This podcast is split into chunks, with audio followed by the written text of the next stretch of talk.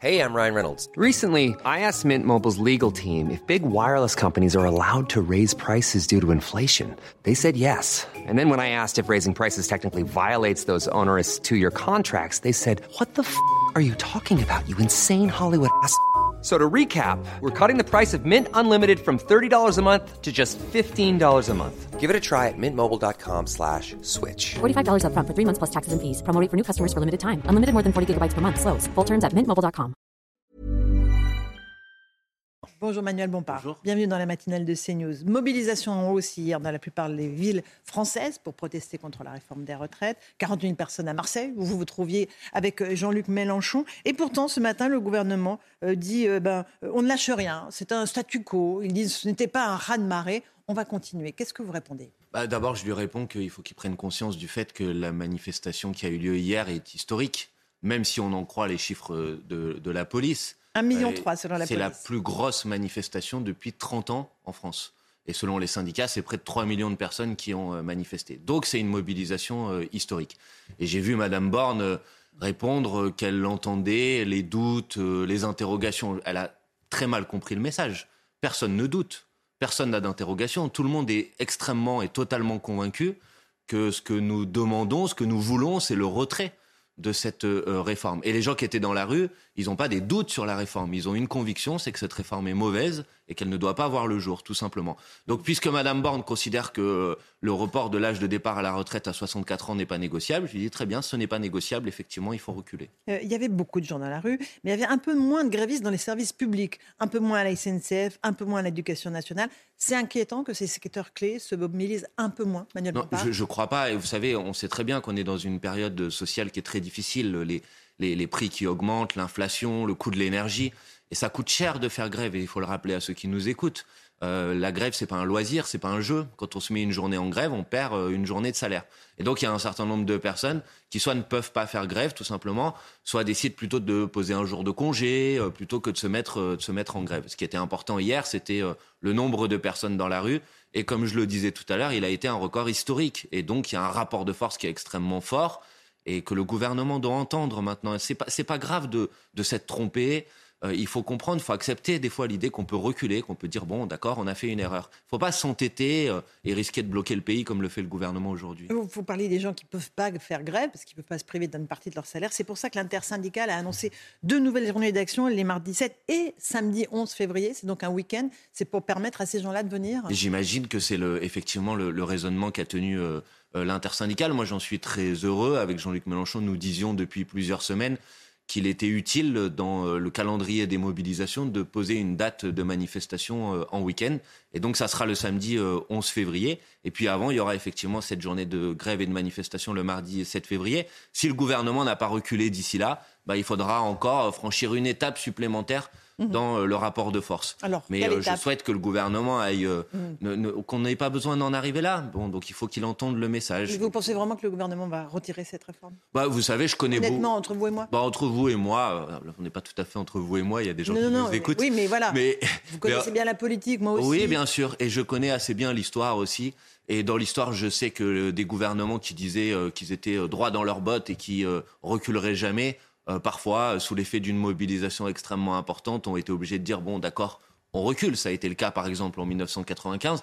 Ça a été le cas, y compris, même si c'était dans un contexte différent, dans la dernière mandature de M. Macron, où sa réforme des retraites par points n'a pas vu le jour. Donc, vous En savez, on- raison de la pandémie de Covid, mais c'était peut-être une excuse. euh, non, enfin, c'est ce que euh, vous nous dites? non, c'est pas ce que je vous dis. Ce que je vous dis, c'est qu'effectivement, il y a eu la pandémie de Covid la dernière fois, mais que s'il n'y avait pas eu une mobilisation dans la rue, s'il n'y avait pas eu un mouvement de grève, peut-être que le texte serait passé avant que la pandémie de, de Covid vi- vienne frapper notre, notre pays. Tout ça pour dire aux gens qui nous écoutent, on peut gagner. Si on se mobilise, si on fait en sorte d'être encore plus nombreux le 7 et le 11 février que ce qu'on a été hier dans la rue, au bout d'un moment, le gouvernement va être obligé d'entendre le message. Et tout ça pacifiquement, évidemment, comme l'immense majorité des cortèges d'hier. C'est comme ça que ça s'est passé. Et il faut comprendre que si on veut être nombreux, euh, il faut que ça se passe bien et que ce qui a le plus de force, ce qui a le plus de puissance, c'est des mobilisations euh, déterminées, bien sûr, massives, radicales dans leurs revendications, mais qui se déroule dans le calme. C'est ce qui permet aux familles de venir, c'est ce qui permet euh, aux gens dans toute leur diversité d'être présents dans la rue. Et donc, euh, c'est effectivement l'objectif que l'on doit conserver. Et vous dites merci aux services de sécurité des syndicats et aux forces de l'ordre pour le fait que ça se passe bien et qu'il n'y ait pas euh, d'éléments euh, Ben, je- violents, en tout cas qui soient très très vite neutralisés. Euh, vous voulez, moi, vous voulez vous- remercier les je- deux? je, je- je-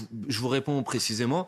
Il me semble que depuis qu'il y a eu un changement de, de préfecture de police à Paris en particulier, puisque c'était souvent à Paris qu'il y avait des, des incidents, clairement, on sent qu'il y a une meilleure interaction entre euh, les services euh, de police et euh, les organisations syndicales, et donc les manifestations se, se passent bien. Malheureusement, c'était pas le cas euh, précédemment avec l'ancien préfet de police, Monsieur Lallemand, et donc c'est une bonne nouvelle que ça ait changé effectivement. Donc ce ne sont plus des factieux, les policiers, pour vous. Mais qui font leur travail, des Laurence Ferrari, à fonctionnaires chaque fois que je viens sur ce plateau, vous me posez Ah, cette bah oui, question. parce que ça les et à chaque fois, je vous fais la même réponse. Mhm. Mais c'est dommage, j'ai l'impression que j'arrive pas à vous convaincre. Mais j'aime- quand nous avons, mais quand nous avons parlé de factions, nous avons parlé d'organisations syndicales de policiers qui venaient manifester devant l'Assemblée nationale pour remettre en cause Mais alors euh, la manifester, c'est justice. être factieux Non, pour venir devant l'Assemblée nationale pour pointer du doigt la justice ou venir devant le siège d'une organisation politique comme l'ont fait certaines organisations syndicales, oui, c'est un comportement factieux. Mais à aucun moment nous avons dit que l'ensemble des forces de l'ordre ou l'ensemble des policiers étaient factieux, bien évidemment. Et donc quand euh, ils font euh, leur travail dans des bonnes conditions, eh ben ne comptez pas sur moi pour les critiquer à ce moment-là. Alors, 68% des Français, vous l'avez dit, sont opposés à la réforme, mais en même temps, il y a pratiquement le même chiffre qui se dit qu'il faut une réforme. Alors, quelle réforme? Parce que c'est ça la question. Qu'est-ce que vous vous proposez? Ah bah oui, il faut une réforme. Qu'est-ce qu'il faut Bien évidemment pour que qu'il faut ce système soit pérenne? Eh ben, il faut faire en sorte que ce système soit un système qui euh, soit encore amélioré par rapport à ce qu'il est aujourd'hui. Et pourquoi? C'est pourquoi nous, nous avons une proposition très simple départ euh, de, à la retraite à 60 ans, 40 annuités de, de, de cotisation. au lieu de 43 Ah, au lieu de 43. Et puis, puisque le gouvernement prétend maintenant, même si euh, c'est une assez lourde escroquerie, hein, il faut le dire quand même, que la retraite minimum pour ceux qui ont une carrière, complè- carrière complète doit être à 1200 euros. Nous, nous pensons que la retraite minimum pour ceux qui ont une carrière complète doit être au niveau du SMIC. Euh, et que, par contre, le 1200 euros minimum vieillesse doit être au niveau du seuil de pauvreté, c'est-à-dire euh, autour de, de- un petit peu en dessous de, de 1200 euros, pour que tous les retraités de ce pays, il n'y en ait aucun qui vivent sous le seuil de pauvreté. Ça coûte euh, à peu près 26-27 milliards d'euros la retraite à 60 ans avec 40 annuités de, de cotisation. Donc après, la question, forcément, c'est comment on le finance. Et nous, nous pensons que pour le financer, en particulier, il faut élargir l'assiette des revenus qui sont soumis à cotisation retraite et y inclure en particulier les revenus du capital, les dividendes versés aux actionnaires, à peu près 15 milliards d'euros qu'on peut gagner comme ça si on élargit l'assiette des revenus euh, aux dividendes versés aux actionnaires. Vous voyez, il y a des ressources, il suffit juste d'aller les chercher au bon endroit. Mais sur le texte du gouvernement, vous ne gardez vraiment rien. Euh, par exemple, si euh, il revient sur les 44 ans de cotisation pour les carrières longues, s'il revoit les facteurs de pénibilité. Alors, je vais faire une liste. S'il octroie des trimestres aux femmes qui ont eu des enfants et Hmm. qui sont lésées par la, la réforme, s'il améliore l'emploi des seniors, Mais non. le, le tout ça, vous gardez pas Mais non, mais c'est pas ça. C'est que le sujet aujourd'hui, c'est pas d'aller discuter les, les détails euh, de la réforme. Le sujet, c'est le cœur de la réforme qui euh, génère aujourd'hui de la colère, de la mobilisation et du rejet extrêmement massif dans le pays. Donc moi, je veux bien discuter des autres sujets, mais à partir du moment où on recule sur euh, le report de l'âge de départ à la retraite à 64 ans et où à partir du moment où le gouvernement renonce à sa volonté d'allonger encore la durée de cotisation, parce que c'est des mesures qui sont profondément injustes, parce qu'elles vont frapper en particulier celles et ceux qui commencent à travailler le plus tôt, parce qu'elles vont frapper en particulier les femmes. Et vous le savez, Monsieur Riester, le ministre du gouvernement, l'a admis lui-même, et euh, l'étude d'impact qui a été commandée par le gouvernement dit les choses très simplement pour ceux qui nous écoutent. Une femme qui euh, est née dans les années 80 va travailler 8 mois de plus en moyenne, alors qu'un homme né dans les années 80 va, va continuer, va, va travailler 4 mois, Quatre mois. supplémentaires en moyenne. Donc c'est une réforme qui va désavantager tout le monde, mais encore plus les femmes, encore plus ceux qui ont commencé à travailler tôt. C'est une réforme qui est profondément injuste, qui est euh, in- in- inutile d'un point de vue économique. Il n'y a pas de nécessité économique aujourd'hui à la mettre en œuvre. Donc il vaut mieux reculer. Quand on s'est trompé, il faut reculer, c'est mieux. Euh, La bataille à l'Assemblée nationale a commencé. Euh, Le texte est étudié en commission euh, en ce moment des affaires sociales. Il y a 7000 amendements qui ont été déposés. Évidemment, vous ne pourrez pas aller au bout, ça se termine ce soir. Euh, vous faites de l'obstruction. Non, bah alors c'est pas évidemment. Vous savez pourquoi on va pas pouvoir aller au bout? Parce que le gouvernement a choisi une méthode de discussion à l'Assemblée nationale très particulière, assez inédite, et qui soulève d'ailleurs un certain nombre d'interrogations d'un point de vue de sa constitutionnalité, euh, qui est euh, ce qu'on appelle l'article 47.1, qui est une sorte de 49.3 déguisé, et qui permet de limiter le temps accordé au débat. C'est 20 jours de débat euh, pour la première lecture à l'Assemblée nationale. C'est pour ça qu'on ne va pas pouvoir aller au bout. Parce que sinon, qu'il y ait 5 ou 6, 6 000 amendements sur un texte aussi important que la réforme des retraites, ça me paraît assez raisonnable d'un point de vue démocratique. Donc le gouvernement veut pas le débat. Le gouvernement veut le limiter, veut l'empêcher, à nouveau, il a déjà utilisé dix fois l'article 49.3 pour passer en force vis-à-vis de l'Assemblée nationale. Donc ça, nous, nous le refusons, mais euh, c'est pas parce que le gouvernement a choisi cette méthode que nous contestons que nous allons, nous, l'accepter. Donc nous faisons notre travail de parlementaire, nous déposons des amendements et on fera jusqu'au bout. Après un tirage au sort, c'est la motion référendaire du Rassemblement national qui sera présentée le 6 février et non pas la vôtre. Est-ce que vous voterez cette motion référendaire? C'est ce que vous demandiez. C'est exactement le même texte. Pourquoi est-ce que vous ne euh, voulez pas la voter? Non, euh, moi, d'abord, je conteste la méthode qui euh, a le tirage au sort au choix. Oui, bien hmm. évidemment, pour une raison très simple. Vous n'étiez pas d'accord avec le tirage non, au sort? Non, non. D'ailleurs, il y a eu une réunion de conférence des présidents dans laquelle l'ensemble des groupes de la NUPES, soutenus par d'autres groupes d'ailleurs, ont dit qu'ils n'étaient pas d'accord avec cette méthode tout simplement parce qu'elle ne respecte pas le règlement de l'Assemblée nationale. Le règlement de l'Assemblée nationale, c'est qu'on ne peut avoir qu'une seule motion référendaire. Et donc à partir du moment où nous avions déposé notre motion référendaire, puisque nous l'avions déposée en premier, en premier euh, les services de l'Assemblée nationale n'auraient pas dû accepter que d'autres motions référendaires soient, euh, soient déposées. Donc nous contestons aujourd'hui et nous demandons que ce tirage au sort soit annulé et qu'on en revienne au respect du règlement de l'Assemblée nationale, c'est-à-dire que notre motion soit la motion qui soit examinée lundi, euh, motion référendaire à l'ouverture des débats en hémicycle.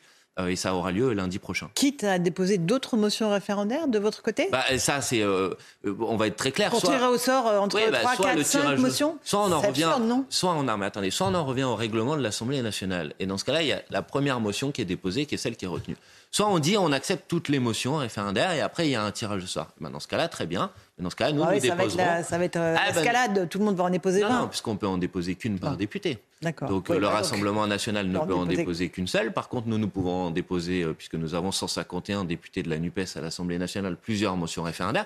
Et donc si la règle, c'est que c'est un tirage au sort entre plusieurs motions, ben, nous déposerons plusieurs motions dans les prochains jours. Pourquoi vous ne voudrez pas? Est-ce que les, gens qui ont manifesté hier comprendraient que vous ne votiez pas cette motion référendaire si c'est celle du Rassemblement national, encore une fois, qui est choisie? Moi, je suis en train de vous dire que je ne réponds pas à votre question. On ne comprend pas les, Non, mais je vais vous la raison. Je ne répondrai pas à votre question tant que euh, la méthode qui euh, et ne respecte pas le règlement de l'Assemblée nationale qui a été utilisé ne sera pas changé. Parce que c'est une question de, de, de, respect, de principe. Et je ne comprends pas pourquoi la présidente de l'Assemblée nationale se fourvoie dans une forme de manœuvre politicienne qui vise à essayer de donner cette motion référendaire au Rassemblement national. Vous coincez, c'est ça oh Vous vous obligez à voter avec... Non, mais clairement, il y a une volonté, puisqu'après, euh, si euh, nous décidions de la voter, on irait dénoncer une quelconque complaisance qui n'existe bien évidemment pas entre euh, la NUPES et, et, le Rassemblement national. Je rappelle que le Rassemblement national n'a même pas été capable de déposer un amendement euh, par député, euh, puisqu'il a déposé 75 amendements alors qu'il a 88 députés à l'Assemblée nationale. C'est une opposition de pacotille.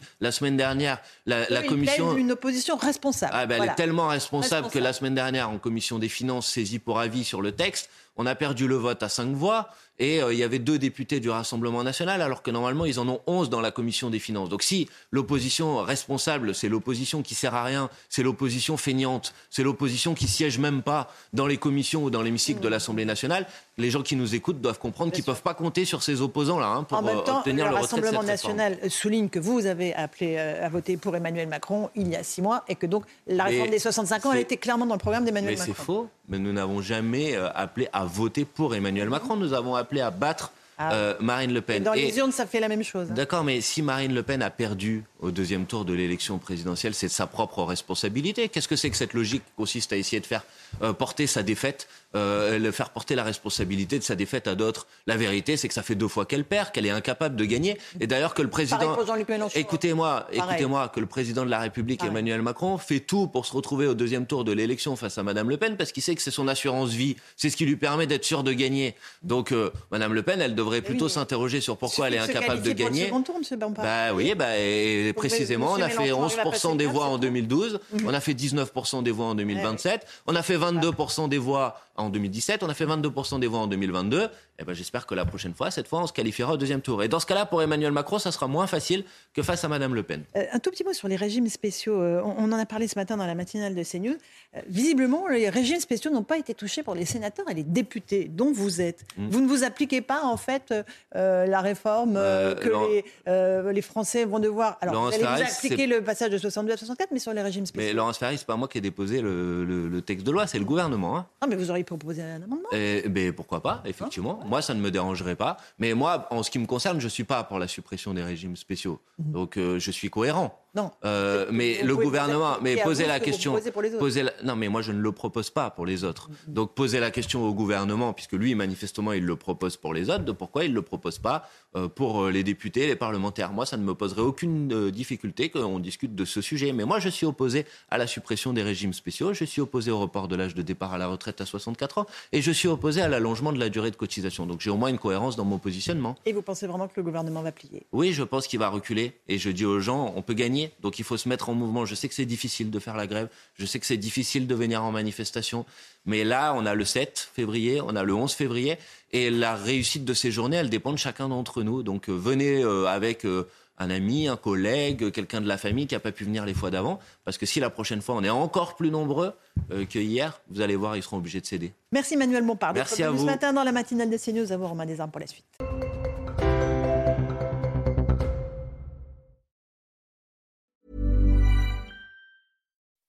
When you make decisions for your company, you look for the no-brainers. If you have a lot of mailing to do, stamps.com is the ultimate no-brainer. Use the stamps.com mobile app to mail everything you need to keep your business running with up to 89% off USPS and UPS. Make the same no-brainer decision as over 1 million other businesses with stamps.com. Use code PROGRAM for a special offer. That's stamps.com, code PROGRAM.